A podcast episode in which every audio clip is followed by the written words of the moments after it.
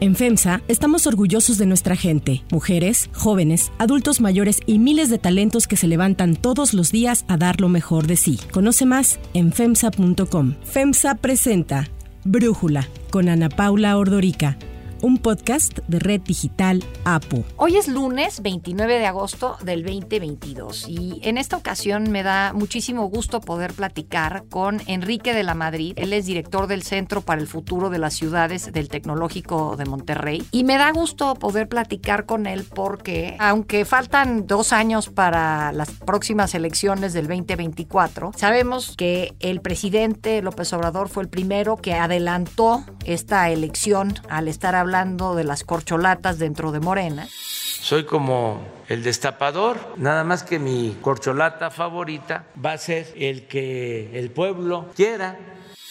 Y en ese sentido, quien quiera contender del lado opositor también tiene que estar ya pensando en cómo irse colocando dentro de las preferencias y uno de los mencionados sin duda ha sido Enrique de la Madrid. Enrique, ¿qué tal? Muchísimas gracias por platicar con nosotros. Gracias a ti por tener la oportunidad de platicar contigo, con tu auditorio. A ver, Enrique, primero quiero arrancar y preguntarte si tú sí quisieras ser presidente de México. Sí, yo sí quisiera y porque pienso que un mucho mejor México es posible. No se trata de repetir el pasado ni ir hacia atrás, sí tomar las cosas que valen la pena, las que no funcionan, trabajarlas juntos, pero sobre todo enfocarnos en resolver nuestros problemas y aprovechar las enormes oportunidades que tenemos como país.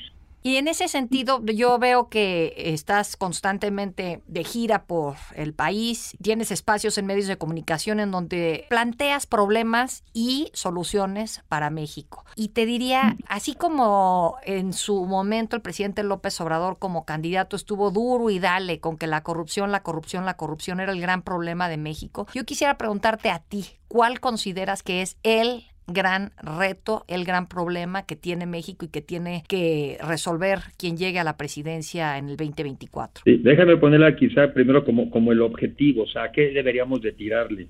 Debemos de tirarle a un México próspero, un México incluyente, un México seguro y en paz y que además sea sustentable. Yo digo que deberíamos de aspirar a un México de clases medias, que se consolide como un México de clases medias. ¿Y por dónde pasas? Pues tienes que combatir, por decirlo así, la pobreza extrema, esa la tienes que eliminar, tienes que también acabar con el hambre y para eso necesitas una economía que crezca mucho, que genere muchos empleos y sobre todo mucho mejor pagados. Entonces, una primera forma de llegar a ese México de clases medias es reactivar la economía, reactivar la inversión en el país, porque es la única manera de salir de la pobreza. Economía, me parece que sería el tema número uno. El segundo, Ana Paula, yo creo que para la gente lo que está resultando agobiante es el tremendo nivel de inseguridad. Y para eso también necesitas una economía que crezca, porque tú no puedes ofrecerle a los jóvenes mexicanos una alternativa y entonces lamentablemente el crimen se vuelve una opción para ellos. Entonces, crecimiento económico y un fortalecimiento de nuestras instituciones se necesita para un México más seguro. Y el tercer tema que veo, pues el tema de la salud. Lamentablemente con la pandemia y también con la desaparición del seguro popular, pues tenemos un sistema de salud en crisis. Y me parece que es muy importante garantizarle a los mexicanos un sistema de salud universal. Creo que esos son tres temas fundamentales. Economía, seguridad y salud me parece que son temas centrales. Pero el objetivo es aterrizar en un México que se vaya consolidando como de clases medias. Ahí preguntarte, cuando la gente dice la oposición no tiene oportunidad hacia el 2024, va a ganar Morena, pongan a quien pongan. Yo ya no debería de estarles dando consejos o tendría yo que poner un letrero que toda consulta causa honorario, pero deben de hacer una revisión de su estrategia y uno voltea a ver los números y digo, tengo aquí algunas encuestas de este mes de agosto. Está la de Mendoza, Blanco y Asociados. 56% dice que votaría por Morena y de ahí 13% por el PRI, 12% por el PAN, en fin, o sea, muy, muy por debajo. La del Universal, 46% votaría por Morena, 31% por el PAN, 11% por el PRI, o sea, números muy lejanos. Y en el caso de Demoscopía del 16 de agosto, también 40% por Morena, 14 por el PAN, 10 por el PRI. A lo que voy con esto es, va en caballo de Hacienda, la tiene segura Morena, ponga a quien ponga para el 2024. No, de ninguna manera. Yo las encuestas a las que más caso le hago son a las elecciones, ¿no? Que son las verdaderas encuestas. Y déjame darte algunos datos quizá en otro sentido. Cuando Morena y sus aliados ganaron la presidencial, la ganaron con 30 millones de votos. Ya para la elección de diputados federales en el año 21, ya obtuvieron ellos 21 millones de votos. Y cuando vino la revocación del mandato, que vaya que utilizaron recursos públicos y todo tipo de situaciones, alcanzaron 15 millones de votos. Entonces, ¿dónde están esos 15 millones de votos que ya perdieron? Entonces, a mí lo que me parece que sí hay oportunidad, pero reconozco que solamente hay oportunidad si tienes, por un lado, a los partidos diferentes a los que están en el poder juntos y también a la ciudadanía que quiere un México mejor y que progrese. Si no logramos ir juntos, efectivamente, ningún partido ni individual puede competir contra el gobierno del poder pero juntos y la ciudadanía, claro que se puede. Pero ahí, por ejemplo, tienes primer problema, Dante Delgado, Movimiento Ciudadano. La semana pasada dijo Dante, hay sumas que restan, que ellos no piensan ir en alianza. Lo que sucede es que muchos quisieran imaginar que las sumas matemáticas son suficientes para derrotar al instrumento del poder. ¿Es fundamental que Movimiento Ciudadano esté en la alianza? Pues yo creo que sí es muy importante, o sea, sí sería lo ideal. Y lo que necesitamos entonces es generar una narrativa, una historia donde las personas nos sintamos identificados. Pero te va el otro argumento. Yo digo, a ver, en lo económico, muchos pensamos en que necesitamos una economía más dinámica, con un eh, sector productivo más echado para adelante, con un gobierno que genere condiciones para que llegue la inversión. Si no estamos de acuerdo del lado de la oposición, ¿por qué no iríamos juntos? Si pensamos que queremos un régimen democrático y no nos gusta una tendencia autoritaria y creemos en las libertades, y en eso coincidimos la mayoría, ¿por qué no iríamos juntos? Pues yo, yo soy una persona que más bien se va enfocando en a dónde queremos ir y si coincidimos en el destino, pues entonces vámonos poniendo de acuerdo en el camino. Yo sí creo que se puede y en ese sentido estoy trabajando. Ahora, ahí está viendo igual la encuesta de Mendoza Blanco y Asociados, 15 de agosto. ¿Por quién nunca votaría? Es la pregunta que hace. 42% dice que rechaza al PRI. 14% al PAN, 8.5% rechaza a Morena. Este rechazo no hace que para los otros partidos de la oposición, para el PAN, para Movimiento Ciudadano, para el PRD, debieran de reconsiderar si el PRI suma o no en esta alianza, por un lado, y por el otro, pensando en que Morena puede ser el nuevo PRI por quienes están en el partido, quienes ejercen puestos de liderazgo en el partido desde el propio presidente López Obrador hasta Manuel Bartlett en la CFE, por poner los más notorios. Si el PRI fuera solo, ¿no le quita votos antes a Morena que a la oposición? A ver, varias reflexiones. Yo te diría otra vez, con base en lo que también ya ha ocurrido. En el 21, todos los votos de los partidos de oposición para en la Cámara de Diputados fueron dos millones de votos más que los del gobierno del poder, en el 21. Pues ahí ya tienes un dato que te prueba que la oposición junta sí le gana a Morena y a sus aliados tuvo dos millones de votos más. Claro que hay que trabajar en tener una mejor propuesta de país. Hay que trabajar en que la gente empiece a ver también menos a los partidos y más a las opciones, a las personas. Porque al final del día, ¿quién gobierna? Gobiernan personas. ¿Quién forma un gabinete? Lo forman personas.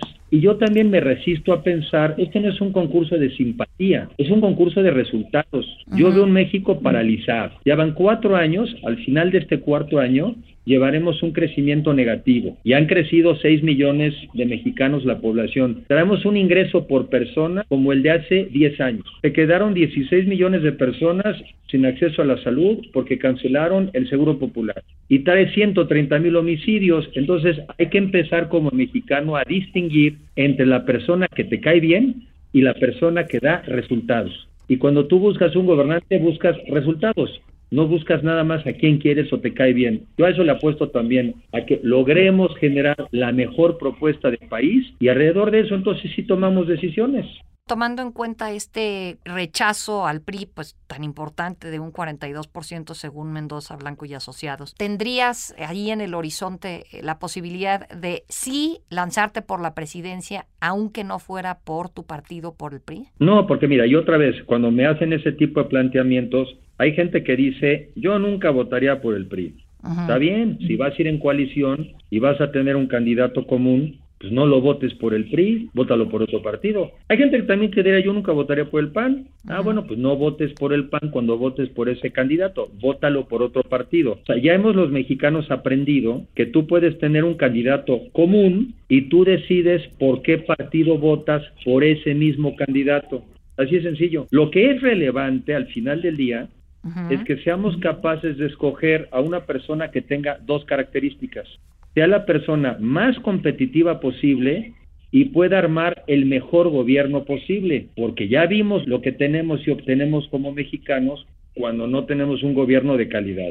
Sí, Ahora, fíjate, estoy leyendo un libro que es sobre el sistema político de Estados Unidos. No es el caso mexicano, lo escribe Ezra Klein. Se llama ¿Por qué estamos polarizados? Why we are polarized. Y lo que dice Klein es, él se voltea a ver el sistema político estadounidense y dice que hay una falla sistémica y que dentro de esa falla sistémica hay un círculo vicioso en donde se presenta una persona y dice, yo voy a resolver las cosas. La gente le cree, votan por esta persona, después esta persona por las fallas que hay en el sistema le cuesta mucho trabajo cumplir, viene una decepción, un enojo y otra persona se presenta y dice yo voy a resolver los problemas y así está el círculo, ¿no? En donde pues cada vez hay más enojo, más decepción y precisamente él explica que por eso es una de las principales razones por las cuales se ve pues esta violencia política en Estados Unidos y esta decepción, pues con Biden que está haciendo las cosas bien, el hecho de que se hubiera electo a alguien como Donald Trump, a pesar de todas sus fallas, en fin, a lo que voy con esto es preguntarte si crees que algo así pueda estar sucediendo en México, este círculo vicioso en donde creemos en una persona y por cómo está diseñado el sistema, viene en la decepción. A ver, sí, yo coincido en muchas cosas y nos aplica al mundo entero. Yo a veces como lo explico, es que hoy en día tienes muchos temas mundiales que en las elecciones ofreces que vas a resolver, pero no están en tus manos. Por ejemplo, vamos a resolver el problema del cambio climático. ¿Está en manos de un alcalde? ¿Está en manos de un gobernador? ¿Está en manos de un presidente? No. Ah, pero lo ofrecen en campaña. Vamos a resolver los problemas de la migración. Lo mismo. A lo que quiero ir un poco con la misma reflexión es que también como ciudadanos tenemos que escoger al mejor gobernante posible, que sepa armar al mejor gabinete posible, pero que también convoque a que los mexicanos trabajemos en unidad porque también es una ingenuidad pensar que peleados entre nosotros resolvemos los problemas. Esa es otra ingenuidad. Son problemas, Ana Paula, tan complejos que requieren del mayor talento de los mexicanos, pero también hay tantas oportunidades tan increíbles que lo que requieren es que vayamos juntos. Entonces, sí, cuando viene alguien a ofrecer que va a resolver todo, pues es falso, el que sea. Por eso a mí lo de la polarización no me gusta, porque la polarización no te lleva frijoles a la mesa. La polarización no te ayuda a resolver y a crecer los problemas, a resolverlos. No sirve. Pues mejor busquemos ser realistas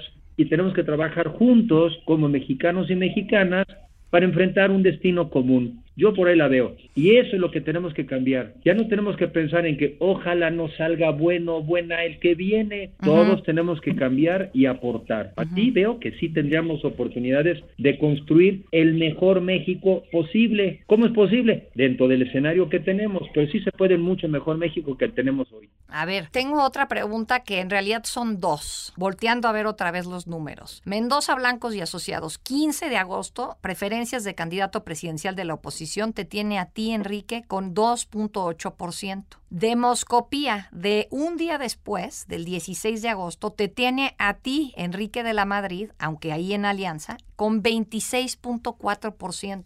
Constantemente me hacen la pregunta, ¿le creemos a las encuestas o no? Con un día de diferencia y unos números abismales. Esa sería una parte de la pregunta y la otra es, ¿cómo piensas tú remontar estos números? A ver, primero, esa es muy buena pregunta que te haces y yo no sé cómo contestarla. Si alguien te mide con 2.8 y otro te mide con 22, pues ciertamente uno de los dos está mal, ¿no? O sea, y yo no soy quien para decirlo, pero pues no hace sentido. Tampoco hace sentido cuando de repente yo me encuentro, no me sé los nombres, pero de repente una encuesta ya te daba con el 40% del reconocimiento y luego la misma encuesta algunos meses después te baja 20, uh se presta cosas raras, ¿no? Yo por eso, obviamente le hago caso, o sea, sí, sí analizo, sí veo, pero también siento. En estos temas tienes que tener mucha convicción sobre lo que estás diciendo, tienes que ver si tu narrativa hace o no sentido, tienes que ver si estás creciendo en reconocimiento y otra cosa que es muy importante, si tienes más positivos que negativos. Hay mucha gente muy conocida, pero con más negativos que positivos. Esa no es buena señal. Pero en fin, dejo la pregunta al público, sí como que a mí no me hace sentido que alguien mida dos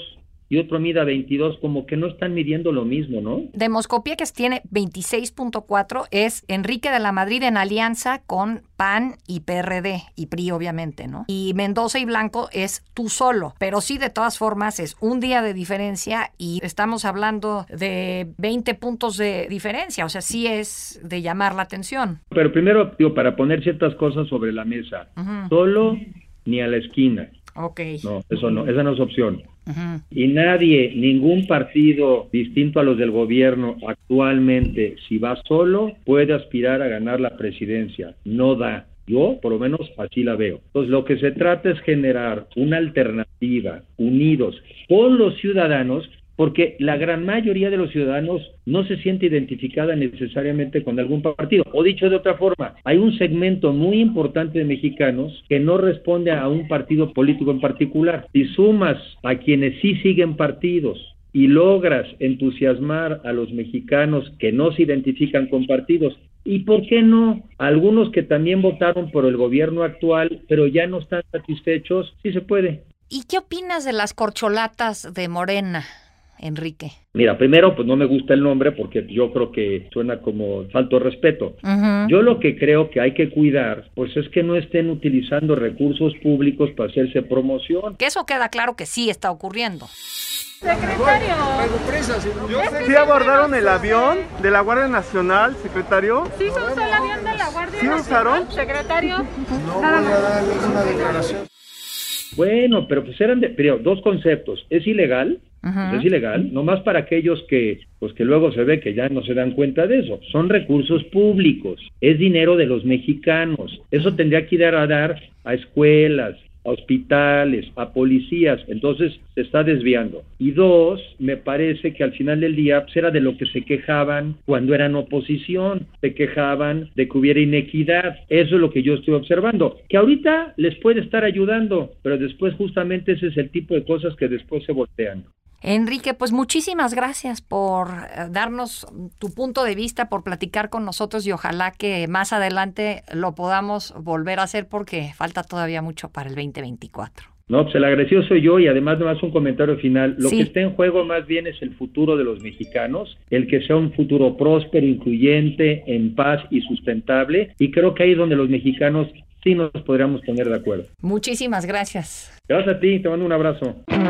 Les tengo una gran noticia para que dejen de ser espectadores y comiencen a ser protagonistas eh, de la vida, como a mí me pasó el otro día que me subí a una Buick. Me di cuenta que tiene una gran tecnología intuitiva que te permite seguir trabajando sin distraerte del camino. Iba cómoda, me asombré con su interior que está lleno de detalles exclusivos y de lujo. Pero no les cuento más, les aseguro que cuando se suban a una SUV de Buick van a querer manejar la suya.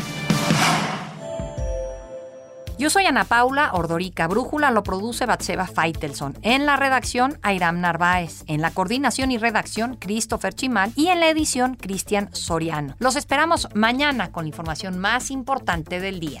Oxo, Farmacias ISA, Cruz Verde, Oxo Gas, Coca-Cola FEMSA, Invera, Torrey y PTM son algunas de las muchas empresas que crean más de 245 mil empleos tan solo en México y generan valor como parte de FEMSA. FEMSA presentó Brújula con Ana Paula Ordorica, un podcast de Red Digital APO.